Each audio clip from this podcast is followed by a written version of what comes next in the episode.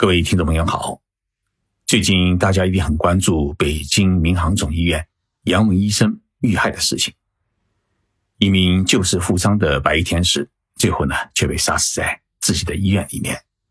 这一悲剧给我们这个社会所带来的冲击，不仅仅是伤感和愤怒，我相信，他也会让一大批的孩子们不敢报考医科大学，也让医生们对于自己的职业啊。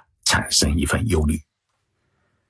医患问题由来已久，最核心的问题是缺乏相互之间的信任，而这一份信任呢，并不仅仅存在医生与病人之间，而是存在于社会的各个角落。社会越来越进步，日子越来越富裕，人与人之间关系却越来越不信任。为什么会出现这样的局面？需要反思的东西。真的很多。两位医生用自己的生命给我们敲响了一个警钟。建设一个人性善良的社会，从某种意义上来说，比抓 GDP 的增长率更为重要。一位网友给我留言，他说：“啊，齐老师，我是三甲医院肿瘤科的医生。近几年频频发生的医生被杀事件，您能给我们？”讲讲日本的医患关系吗？看了这留言啊，我决定今天的节目就来讲述这一内容：日本是如何构建良好的医患关系。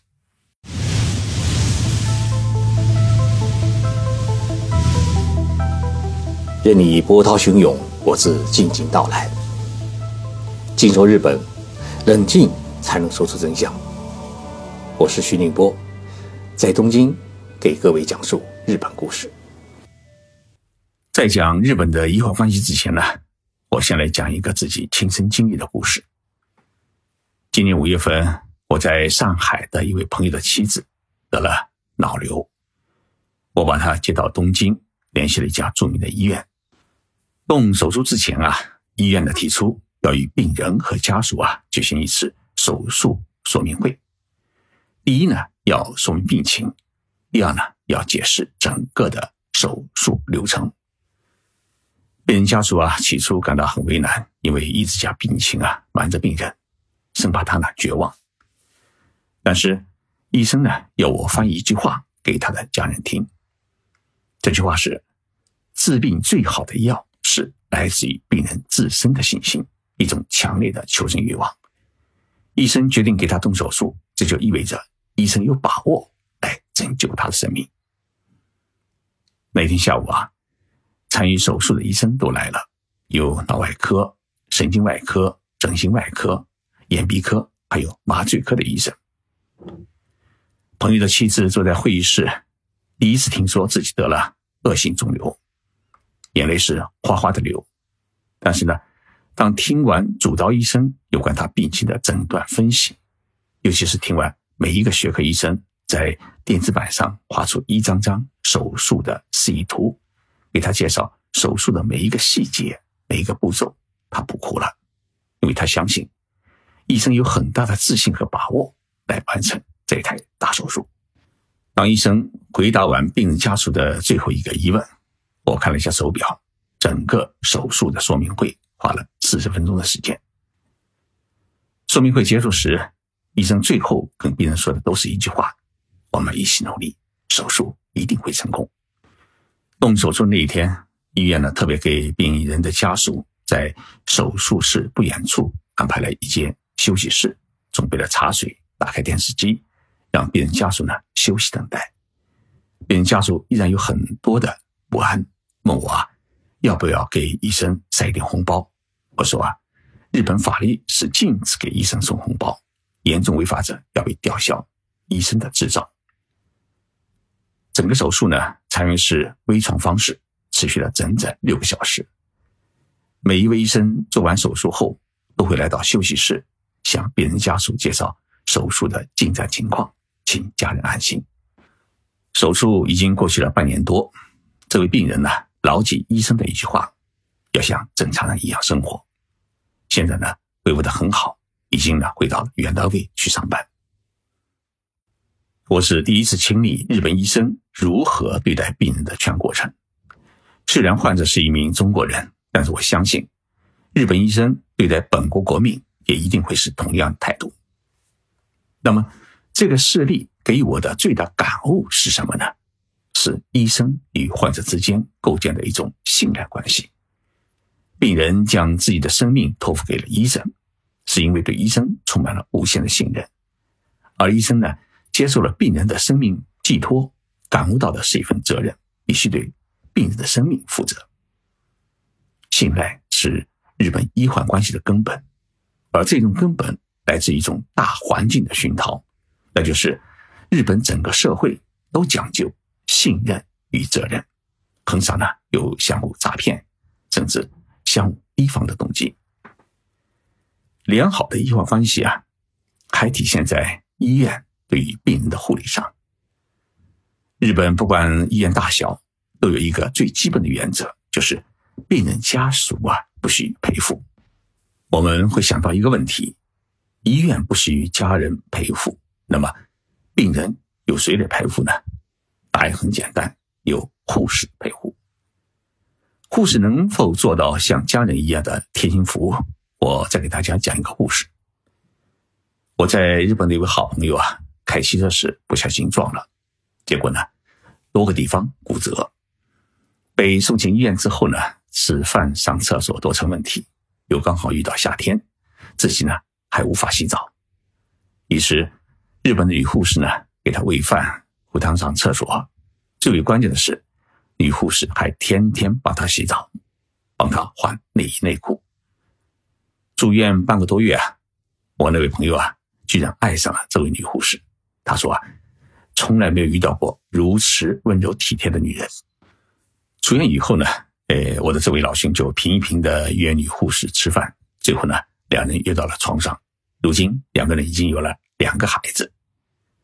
当然，这样的中日联姻啊，应该是属于个案，而这种个案诞生的背景是日本社会的一个基本的认知，那就是专业的事情应该交给专业人士来做。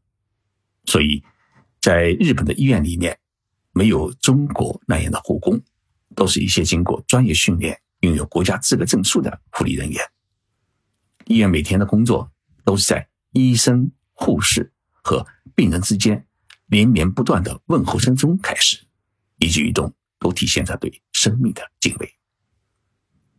就像日本将医院称为病院而不叫医院一样，病和医的。一个字之差，体现了日本医疗机构的理念：治疗的场所要以病人为中心，医护人员是帮助病人康复身体。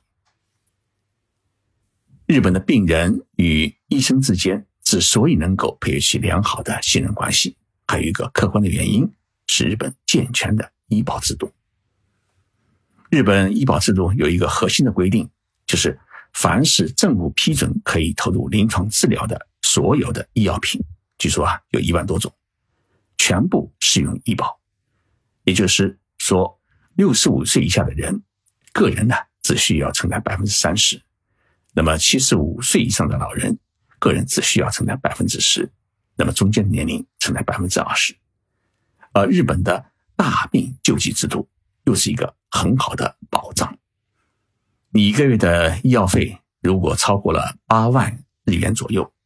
根据个人的收入啊，上下有些浮动，大约是五千块人民币。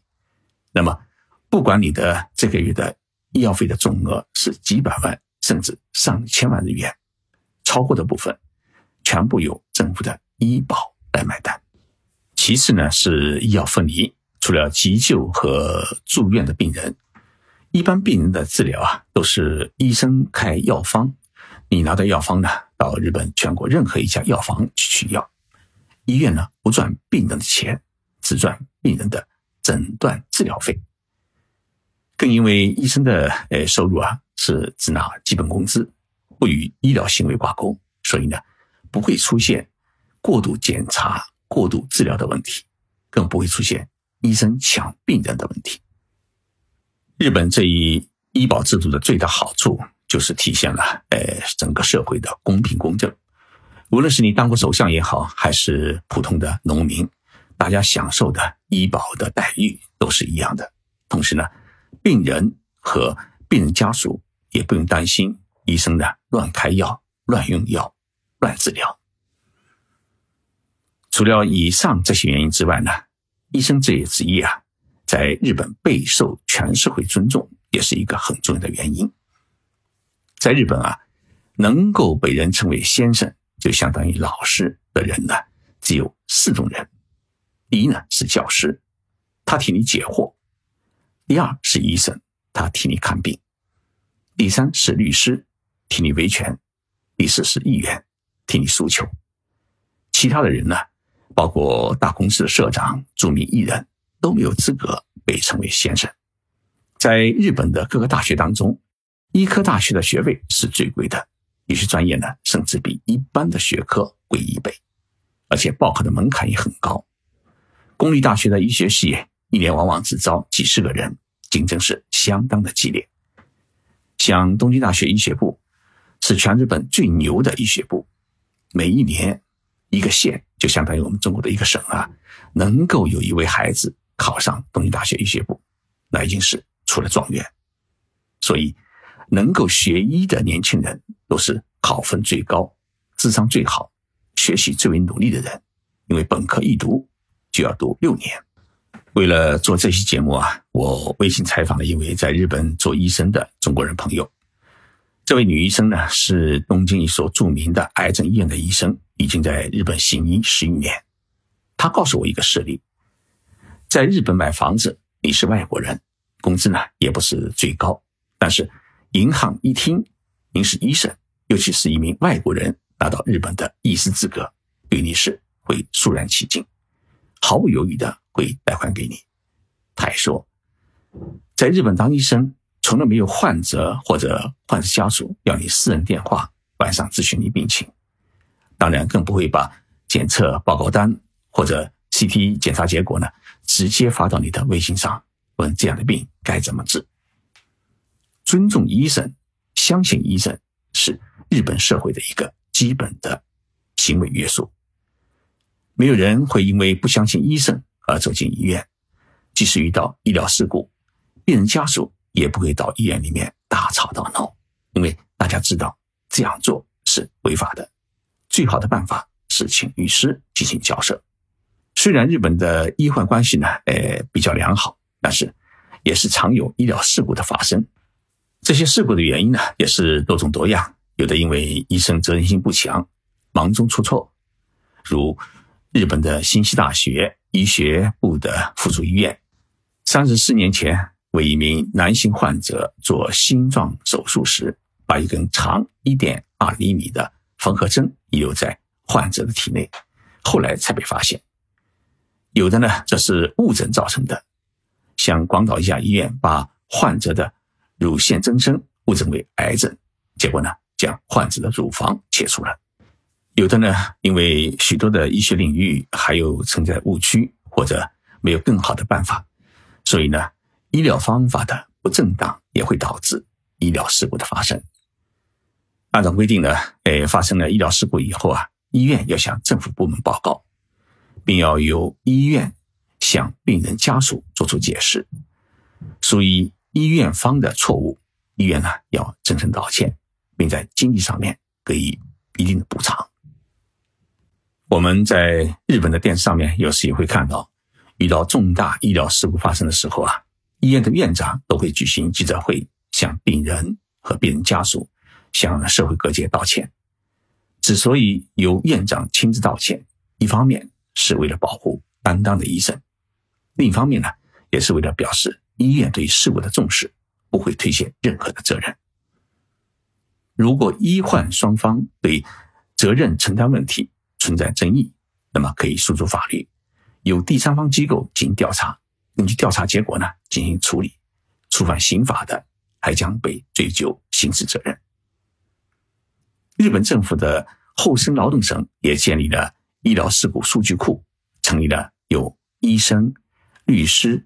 民间组织代表参加的医疗事故信息研究会，研究会的主要任务是对全国的医疗事故有一个准确的把握，研究如何预防事故、查明事故原因以及发生重大事故时如何应对。